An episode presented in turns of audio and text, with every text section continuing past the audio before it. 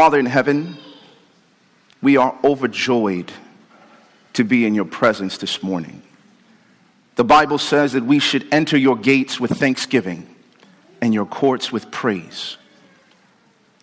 Father, we are not here to hear the words of a man. Our interest is not in political speeches, pontificating, or simply discourses.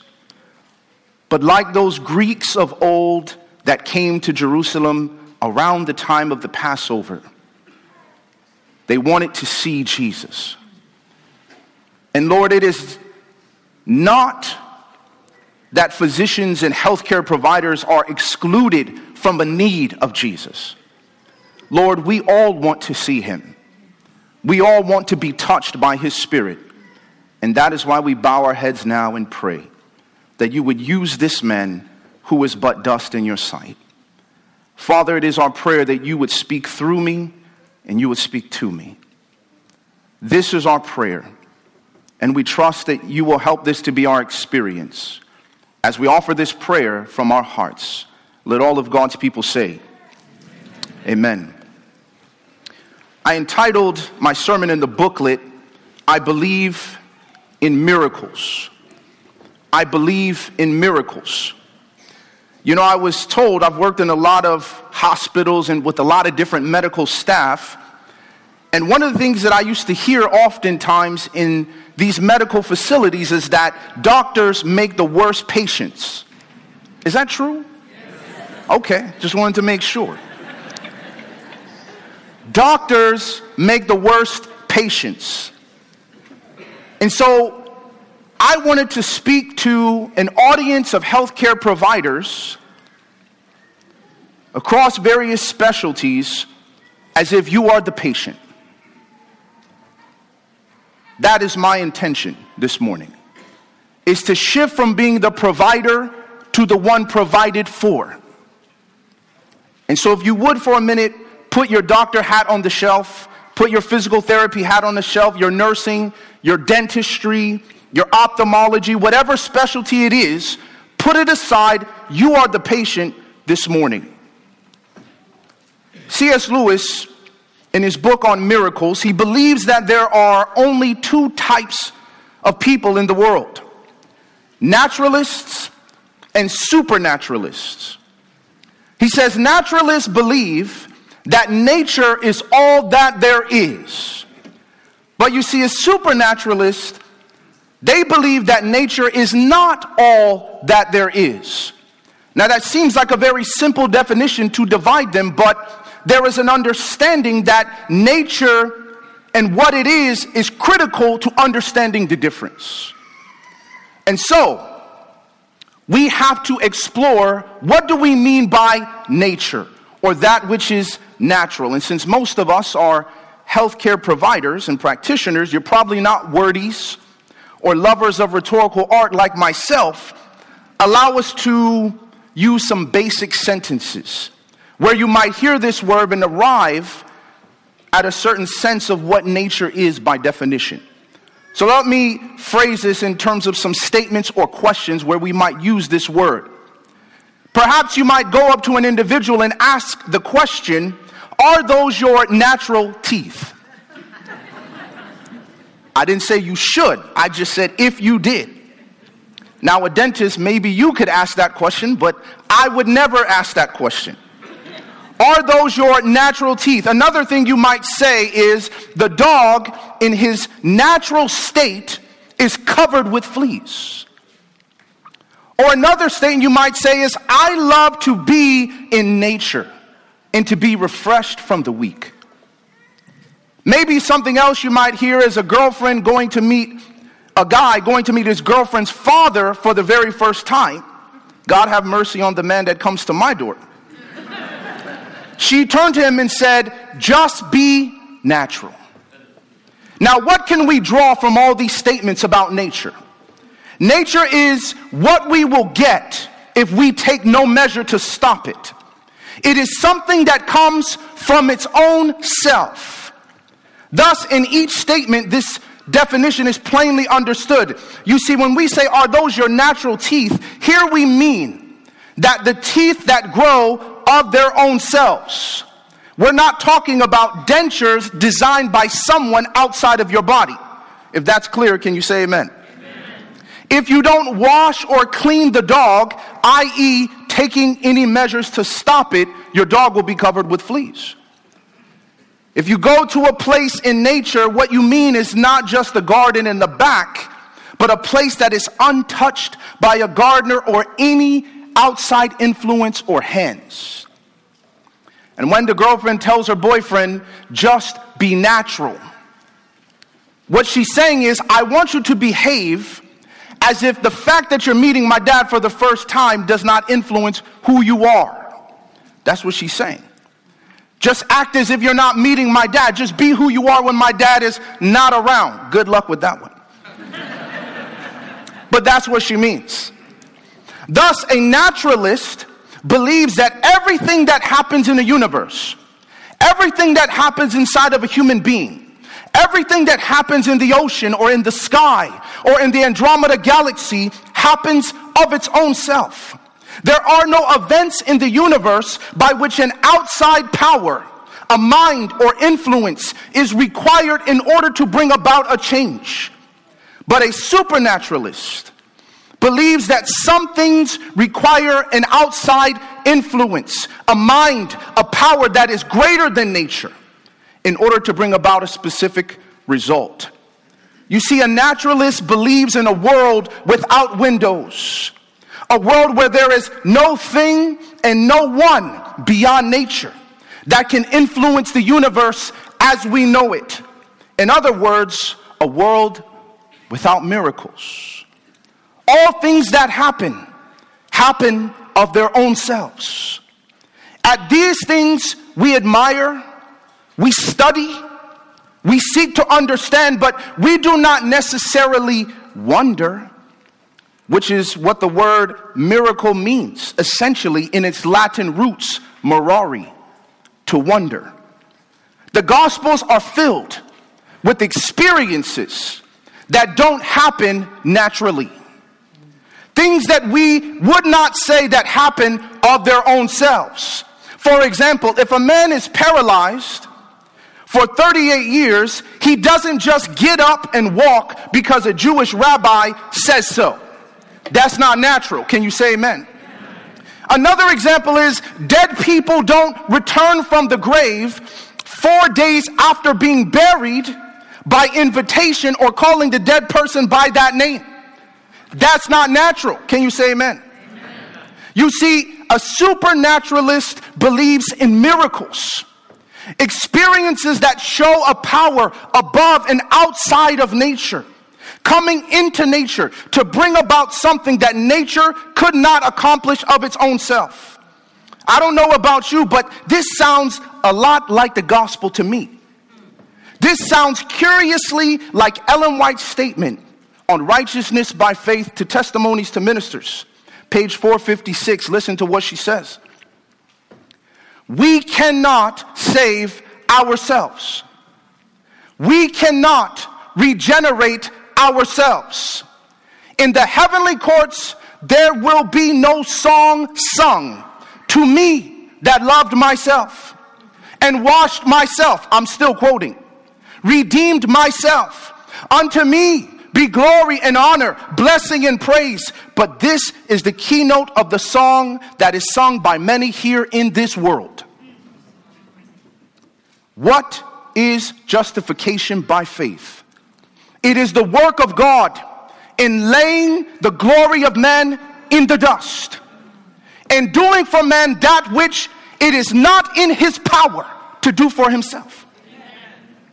You see, if you believe in miracles, then you believe in the supernatural. And if you believe in the supernatural, then you are a supernaturalist. And if you are a supernaturalist, then you believe that there is a power above and outside of nature, outside of the universe, especially humanity, that can do what it is not in our own power to accomplish. And if you believe that, then you believe in the gospel. And the gospel can be the best and most clearly illustrated through miracles, particularly miracles that involve people.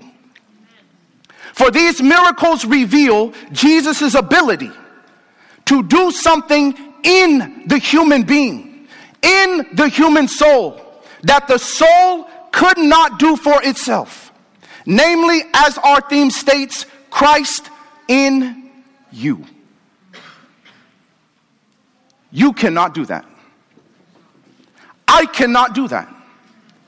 I want you to take your Bibles and turn with me to the book of Ephesians, chapter 3. Ephesians, chapter 3. It is actually in your program booklet as well. Ephesians, chapter 3, and verse 17. When you're there, you could say amen. If you're not there, just say, Have mercy.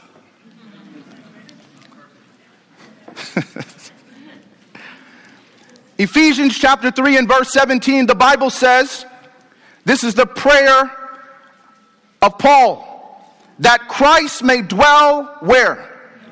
In your hearts through what? Faith. Tells us that Paul's prayer, an expression of the Holy Spirit's desire for all believers and readers of Scripture, is that Christ would dwell in our hearts how? By faith. Christ in you is only possible by faith. The Gospels reveal, especially for a conference that gathers those who have dedicated their lives to healing, the simplest and clearest expressions of faith. You see, I want to use three examples this morning, this afternoon, that reveal what sincere faith looks like to allow Christ to dwell in our hearts. It's one thing to talk about Christ dwelling in your heart, how to set up your waiting room, how to go about asking people to pray. But I don't know about you, but I've had some people offer me prayer who weren't very Christ like before. They weren't trying to pray with me because they were sincerely concerned for my soul. They were trying to pray with me to influence me in a certain direction. Or sometimes we use prayer as an excuse of gossip. God have mercy on us. And so I want to walk you through just three brief encounters of human healing and explore the lessons that they can teach us about faith that leads to Christ dwelling in your heart and in mine. If you have your Bibles, I want you to turn with me to the Gospel of Mark, chapter 10. Mark, chapter 10. We're going to begin in verse 46 of the story of blind Bartimaeus. Blind Bartimaeus. Mark, chapter 10, beginning in verse 46.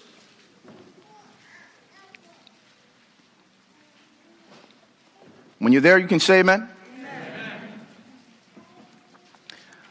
The Bible says, Now they came to Jericho as he went out to Jericho with his disciples and a great multitude. Blind Bartimaeus, the son of Timaeus, sat by the road begging. And when he heard that it was Jesus of Nazareth, he began to cry out and say, Jesus, son of David, have mercy on me. So Jesus stood still. Now, verse 48 says, Then many warned him to be what? They said, Be quiet. But he cried out all the more. And they called him, and sorry, and so Jesus stood still and commanded him to be called. Then they called the blind man, saying to him, Be of good cheer, rise, the, he is calling you. And throwing aside his garment, he rose and came to Jesus. So Jesus answered and said to him, What do you want me to do for you? The blind man said to him, Rabboni, that is my teacher or my master, that I may receive my sight. Then Jesus said to him, Go your way, your what has made you well? Your faith has made you well. And immediately he received his sight and followed Jesus on the road. Now, where do we see blind Bartimaeus' faith in this story? The first thing that we see is the moment that he heard because he was blind. He didn't see Jesus passing by. He didn't experience any sort of miracles outside of his vicinity, but he heard that Jesus was there. And the moment he knew that Jesus was passing by, he started crying out, Jesus, son of David, have mercy upon me. The very cry itself expressed Bartimaeus' own sense of his own glory. He recognized that he wasn't asking for a favor, he was asking for mercy. He wasn't asking for a gift, he was asking for mercy, which means I don't deserve what I'm asking from you. Have you ever asked someone something you didn't deserve? Most of us, we have too much pride to even do that. I don't even deserve to ask this from you, so therefore we would rather suffer in silence than to go to the person in complete humility and say, you know what? I need this. See, I was raised, my dad is a very prideful man too. So I came up in a situation where if you can't do it yourself, then you just don't do it. Even if it takes you 10 years, when it could have gone twice as fast had you asked for help.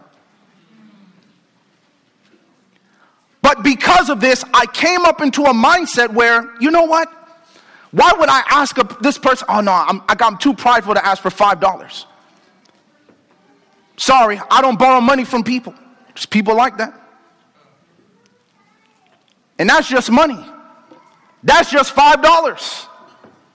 So, in, in looking at this, the moment he knew, his immediate faith reached out to Jesus, not because he would deserve what he was asking.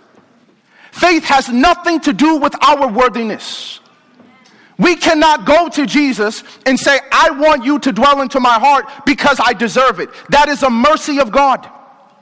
He is granting it to us not because we earned it or because we did anything or because we are worthy, because we are not. We do not deserve the presence of the Almighty God inside of our souls. Yes, we want to be medical missionaries. Yes, we want to transform our practices, but we are asking from God something that we do not deserve. We can never earn. It doesn't matter what you named your practice. It doesn't matter how many Bible verses you have and pictures on the wall. It doesn't matter if you pray before you open and pray at your close. It doesn't make us worthy. We are asking for a mercy from God. And so, in this very moment, his faith took hold, but see, he wasn't done then. The second point we see in his faith is his persistence. You see, when others, particularly followers of Jesus, they told him to be quiet.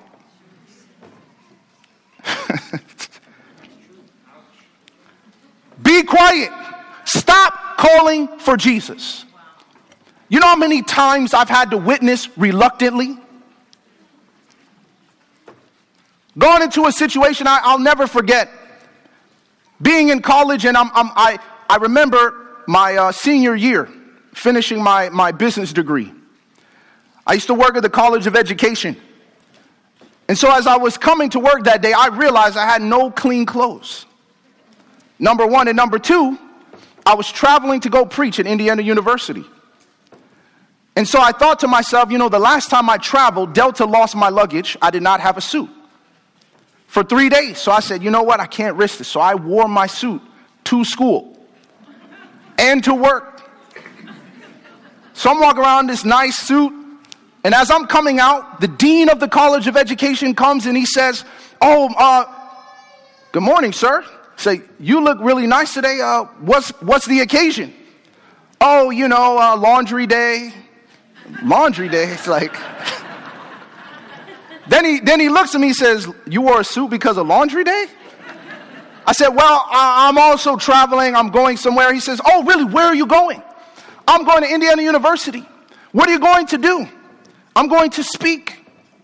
I mean, I'm usually very talkative type of person in those situations, but you can just sense, right? We're recoiling from the situation. So I said, Oh, I'm going to speak. What are you going to speak about? Oh, you know, morality. Um, how to be a good person. Then he looks at me, he says, Like what? What are you going to say? Can you hear the Holy Spirit like, hello? on the platter. Can you tell him about Jesus, please? But I was a preacher. You know, Francis of Assisi said, No sense preaching anywhere if you're not preaching everywhere. Blind Bartimaeus, people told him to be quiet. Brothers and sisters, I, I met a woman. She was a nurse, she worked in a prison.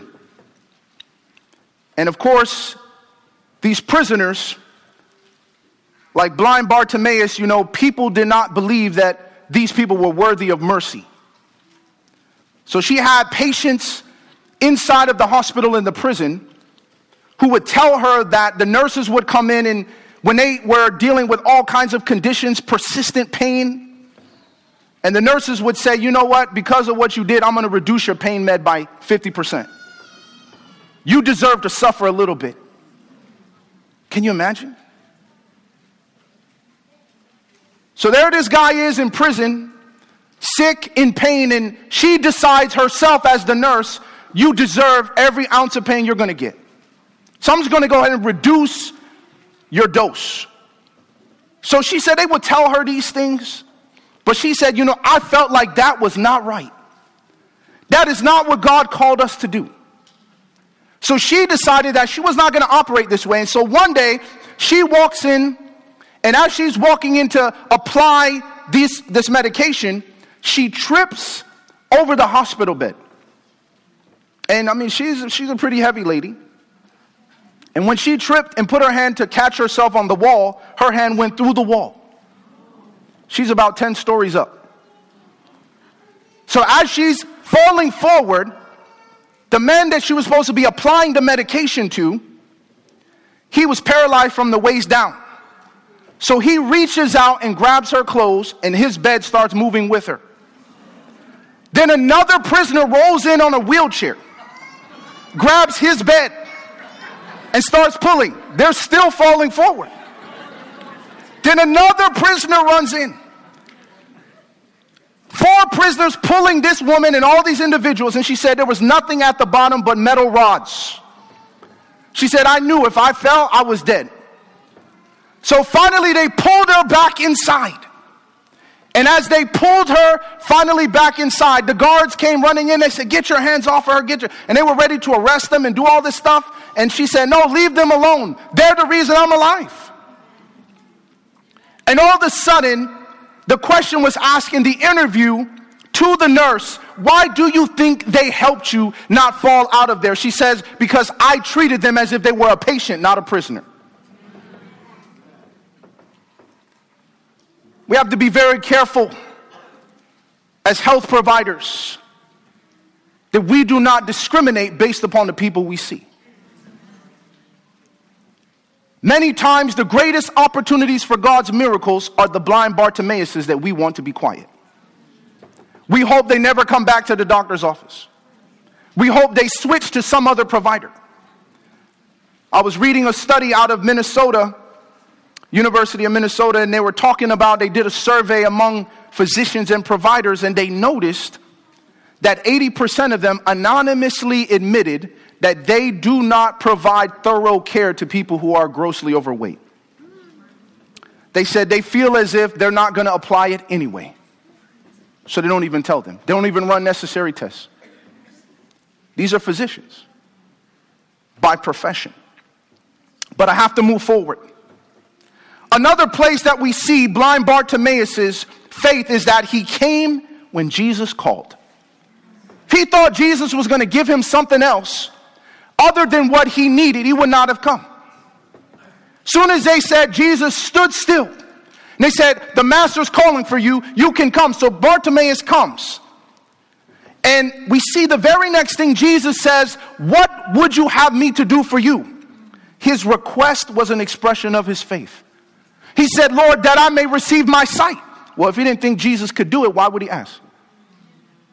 But then he goes forward Jesus told him, Your faith has made you well. Now, this is interesting because if we're dealing with this as an illustration of saving faith, of how you and I get Christ to dwell in our hearts, it is only possible by the same faith that led Bartimaeus' cry to be heard and that led Bartimaeus to receive his sight in the first place. So I have a question for you as our patients today. Don't see yourself as Jesus in this story. You're the blind man. If you and I want Christ to dwell in our hearts, if he is not dwelling in our hearts by faith, and notice the text doesn't say visiting in your heart, doesn't say stopping by, doesn't say in and out, it says dwelling in your heart. That means Jesus is abiding. Jesus is continually there. We just talked about continuity of care and how important that is. It is only possible if, like Bartimaeus, just hearing that Jesus is near. What is our response? Does our faith immediately grope towards Christ? The moment we hear Jesus is near, that he's passing by, is Jesus here at Amen? Amen? How many visits? Don't answer me. How many visits have been made to the prayer room to cry out to Jesus to have mercy upon you? How many visits have been made to the prayer room so that you can personally beg Jesus to dwell in your heart? We just don't need seminars and information. Like Bartimaeus, Jesus brought you here to amen because the master is calling for you. And because of this moment, I've made visits to the prayer room at least six times since I've been here. Every time I've gone in, it's empty.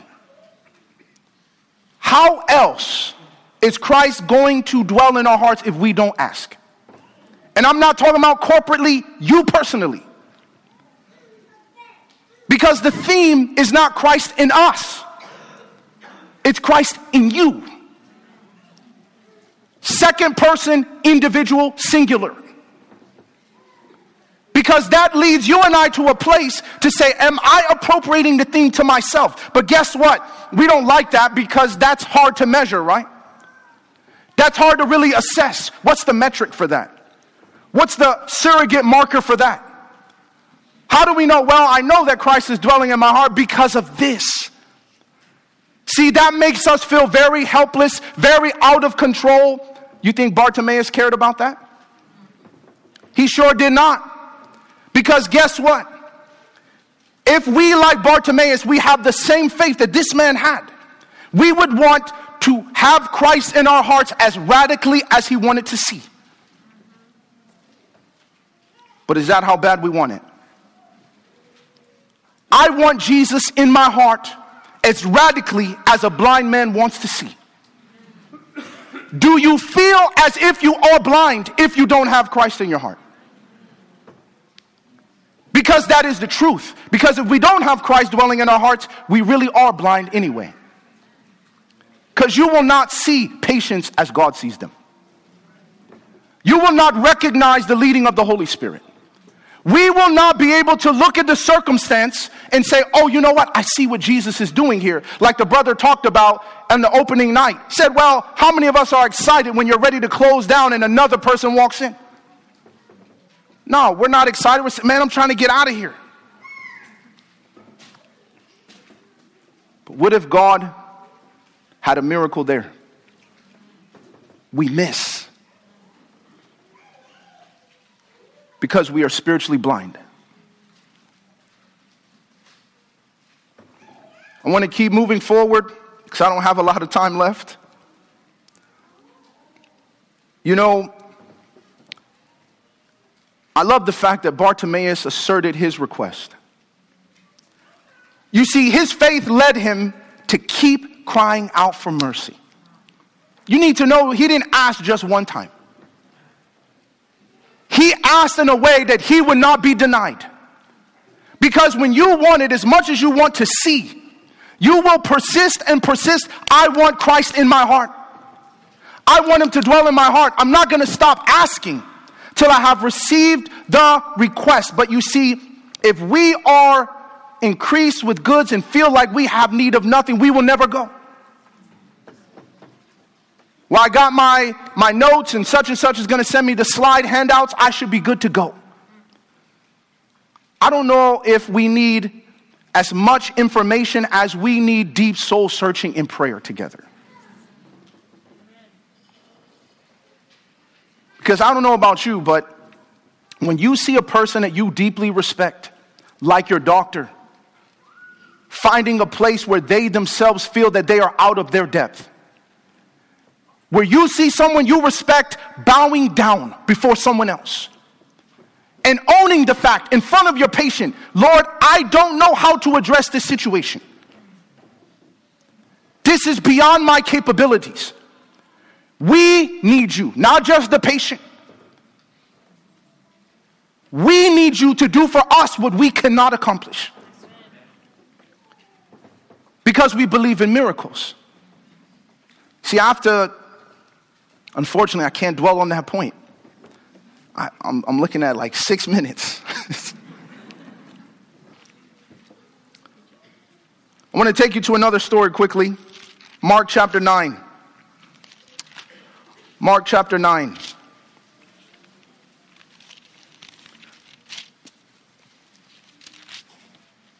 The story of the father of the boy who was possessed. We're going to start in verse 21. Jesus come down with his three closest disciples. They couldn't cast out the demon. So Jesus in verse 21 asked his father, How long has this been happening to you? And he said, From childhood. And often he has thrown him both into the fire and into the water to destroy him. But if you can do anything, have compassion on us and help us. Jesus said to him, If you can believe, how many things are possible? All things are possible to him who what? Believes. To him who knows? Yes or no? Okay. That's interesting. Immediately, the father of the child cried out and said with tears in his eyes, Lord, I believe, help my what? Unbelief. We see the faith of the Father in this story because it was accepted on behalf of his son. His son couldn't come to Jesus, and many of us, our patients, do not have the faith to come to Jesus, but you and I do. We can come to Jesus on their behalf, knowing their circumstance. And also, the faith of the Father, Father led him to bring his son to the disciples. I tried to bring them to your disciples, but you know, they couldn't do it. So then he said, Well, I'm going to go to Jesus. There's the persistence again. But here's the kicker in this story. He said to Jesus, If you can. That's funny because the interesting thing here is that there was no limitation on the power of Jesus. He came and said, If you can. Jesus said, Well, if you can believe. This is not about your son is not cured because I lack power. Your son is not cured because you lack faith. Because of your unbelief. In other words, the unbelief of the father, the weakness and the frailty of his faith was a worse condition than the possession of the boy. The situation hinges just on this point. Notice the commentary on this story. This is Desire of Ages, page 429. If you can do anything, have compassion on us and help us, was the prayer of the Father. How many a sin burdened soul has echoed that prayer? And to all the pitying Savior's answer is if you can believe, all things are possible to him that believes. It is faith that connects us with heaven and brings us strength for coping with the powers of darkness. In Christ. In where? In Christ, God has provided means for subduing every sinful trait. Hallelujah. Do doctors have sinful traits? Yes or no? Do nurses have sinful traits? What about dentists? Except for Carlos, right? No sinful traits. So, in, in looking at this, right, we don't have any sinful traits. Of course we do. Because it'll be so easy to have the gospel, it kind of essentially, um, oh man, the word just escaped my mind. bubbling up out of our souls as a physician when we ourselves have drank of that fountain. It's easy for me to look at a client, look at a patient in the eye, and they're like, Doc, I just don't think I can get off the meat. I just don't think I can get off the sugar. You are right. You can't because I know what it's like to struggle. As your physician, I know what it's like to feel powerless before your habits, but I found a cure. I found an answer. I found a power because I believe in miracles. Do you believe in miracles? Did you know that they did a USA Today study? They surveyed how many Americans believe in God as understood in Scripture. Said, oh, yeah, it was about 30 to 40%. How many of you believe in the supernatural, in miracles and angels and devils and all this stuff? 100%.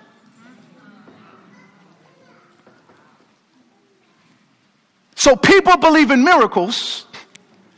They believe in the supernatural. They believe there's a power out there that's greater than nature. But they don't believe in God. They haven't connected them. And in this very instance, the Father comes and she finishes the statement. She says, resisting every temptation, however strong it is. That's why the Bible says, where sin abounds, grace did much more abound. What that's trying to say is, I want you to take your worst temptation. I want you to take your greatest struggle. I want you to take the habit that you struggled the most to yield to God and to overcome. Take the power that that has over your mind, the struggle that you fight, and then multiply that by a billion, and now you have the power of grace. You didn't catch what I just said. The more powerful the sin, the more powerful grace is shown to be. So, in this sense, you say, Well, Lord, I'm struggling. I keep failing day after day after day. I'm losing my temper. I don't know how to treat my family. I'm disrespecting my husband or my wife. And you're like, I don't know why this is a persistent struggle. It's been in our marriage for years. Guess what? Sin is abounding. But that's okay because grace does much more abound. However strong, moving forward, but many feel that they lack faith. Does anybody feel that way? Notice what she says. They lack faith and therefore they remain away from Christ. Let these souls, in their helpless unworthiness, cast themselves upon the mercy of the compassionate Savior. Look not to self, but to Christ.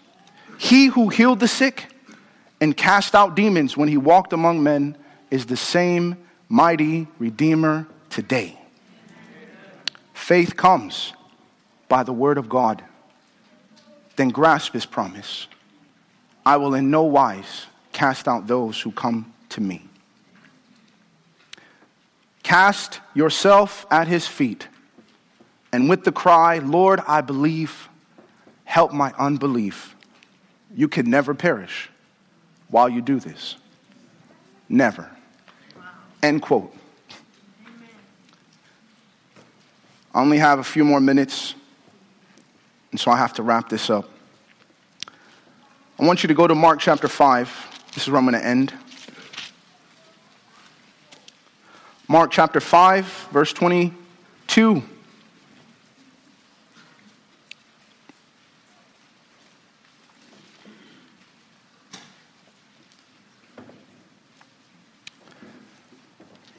The story of Jairus and the woman with the issue of blood. Here we see in this particular story, they both were coming to Jesus. They both had situations that went from bad to worse. They both had to have a faith, a belief in Christ that endured delay and depreciation. And they both had a situation where it was critical that only, only was central to their situation. I want to show you that.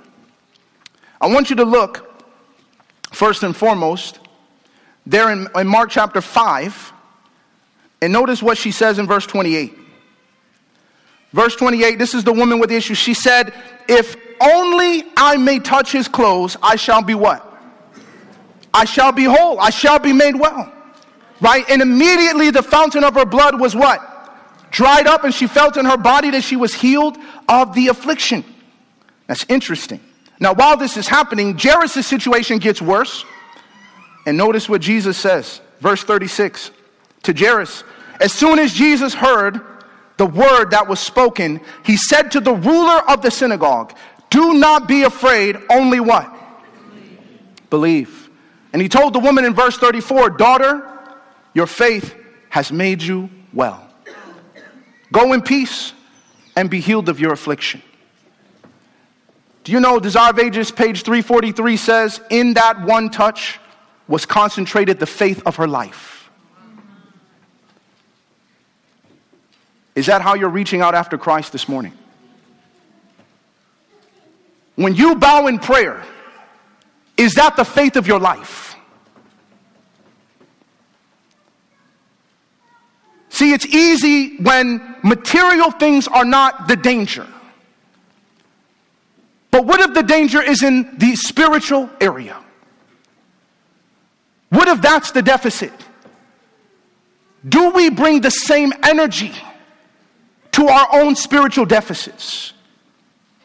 If we want Christ to dwell in us, there's only one place to go that is to Jesus.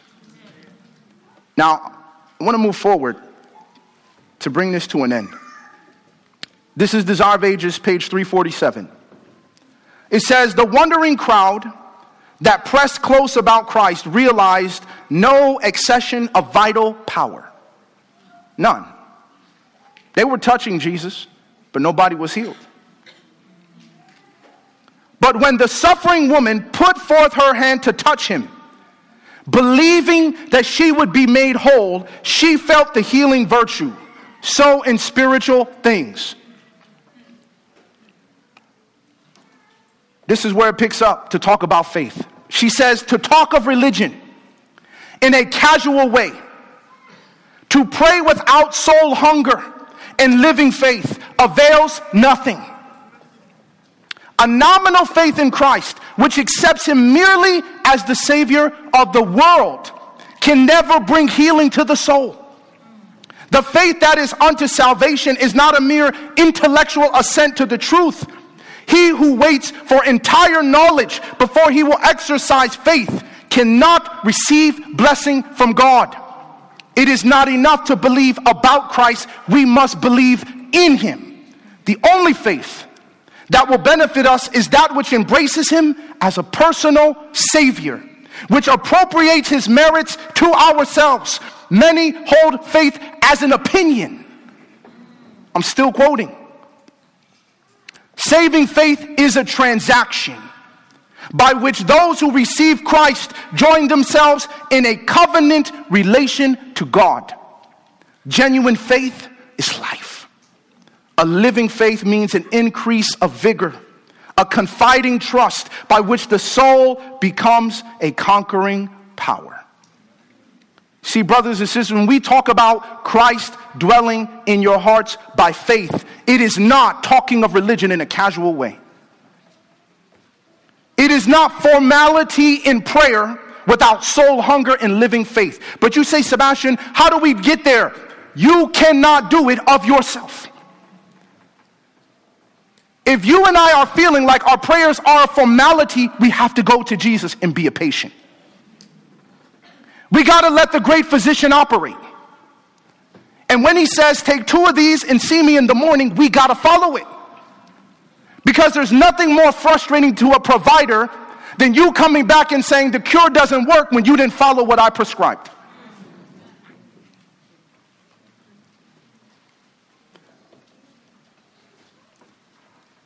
Brothers and sisters, if we want to have Christ in our hearts, We got to have a personal transaction. It's not just belief, it's not just intellectual assent. Covenant relationship. Sounds like marriage. It's a covenant. A decision that Jesus is going to be in a very specific place in your mind. I've often said to people that many of us who grow up in the faith we have our relationship with Jesus like it's an arranged marriage. We always knew you were going to be a Christian. Just like in some cultures, we already knew you were going to marry that person. So now I, I grew up. I was raised Seventh day Adventist. You were born in sin, and you've been shaped in iniquity. And until you and I come into a covenant relationship with Jesus, we haven't truly expressed faith. Not the faith that's going to cause Christ to dwell in our hearts and transform our health ministry. So you and I have to come to a certain place at the altar, just like a man and a woman have to come. We have to stand before the Lord Himself. And we got to be asked the question Will you take Jesus to be your Lord and your Savior? Personal Lord and Savior. And do you solemnly swear to have Him, to love Him, to serve Him for better or for what? Worse. In sickness or in health, for richer or for poorer, forsaking all others. till death. That's a covenant. So when my faith is down, my relationship with Jesus is struggling. I haven't broken the covenant yet. I'm just in a bad situation, and sometimes you got to renew your vows. Sometimes you got to go to marriage counseling. Sometimes you got to sit down with someone and say, listen, something's not right between you and Jesus. And maybe today's the day that the Lord is saying to you and to me listen, we're not where we're supposed to be.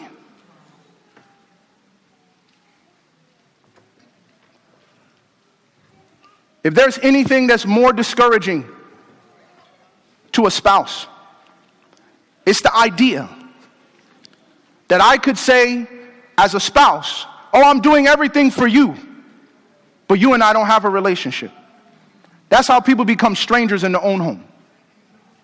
Well, I was doing everything for you. Really? So, where's the relationship? It's dead. It's just a formality, just nominal. And some of us, we have to be honest today. We may be doctors, we may be praying with patients, we may be nurses, we have compassion for our patients, but where are we with Jesus? Have you made a death commitment to Him? Have you bowed before the Son of God in love and reverence? Don't tell Jesus you're doing this for Him, show Him that you're doing it for Him. And all of those things that we are deficient in, we can receive by faith. Like Bartimaeus' faith. Even if you feel like you lack faith, you can tell the Lord, Lord, even my little faith, Jesus still responds to your little faith. Hallelujah. And even like the woman, all the faith of your life could be concentrated in one prayer. And his words to every person is always the same Your faith has made you well. That's it. I'm going to invite my wife to come. Every head is bowed, every eye is closed.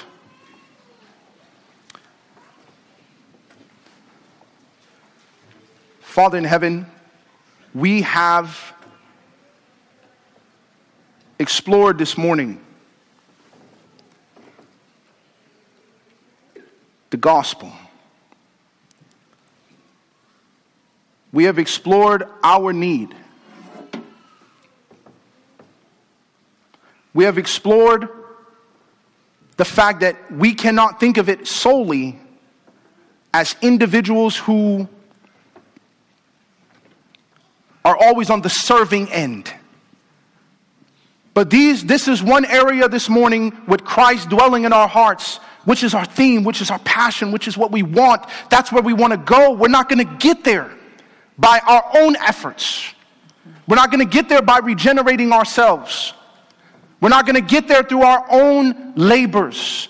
It's only going to come by our complete dependence and trust.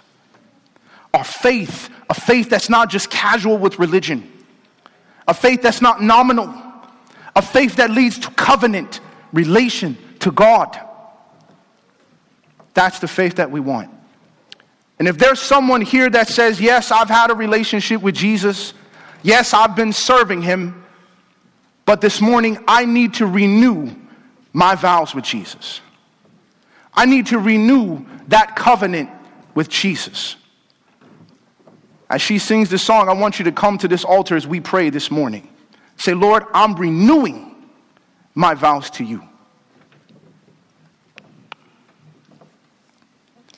If that's your desire, I just invite you to come. You don't have to be afraid. This is between you and Jesus. Amen. Mighty God, everlasting Father, we are kneeling here to renew our vows to Jesus.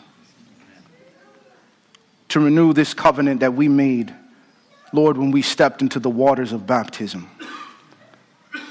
To remind ourselves as medical missionaries that we were patients once. And in many ways, we still are. Lord, we have been touched by brokenness. We've been acquainted with grief. But we are thankful, like the song that was just sung, Lord, that you looked beyond our faults and you saw our need. And that's why Jesus came, and that's why Jesus is here today. Father, it is our prayer that Christ would dwell in our hearts. We want Jesus to live out that healing ministry through us. That every health practitioner here may go home not to a profession, but to a ministry of healing. But Lord, we know Christ dwelling in our hearts is only possible by faith. A faith that is persistent a faith that can endure when situations go from bad to worse, a faith that carries us through years and years of suffering many things, of many physicians and being no better. Lord, we pray that even the smallest faith, when there is an ounce of unbelief still in our hearts, we pray that you would still respond with your grace. Lord, our faith is not perfect, but the little faith we have, hear our prayer today. And may Christ dwell in us, in every individual heart, by faith. Thank you, Lord, for hearing and answering this prayer. And we offer this prayer from our hearts in Jesus' name. Amen. Amen. God bless you.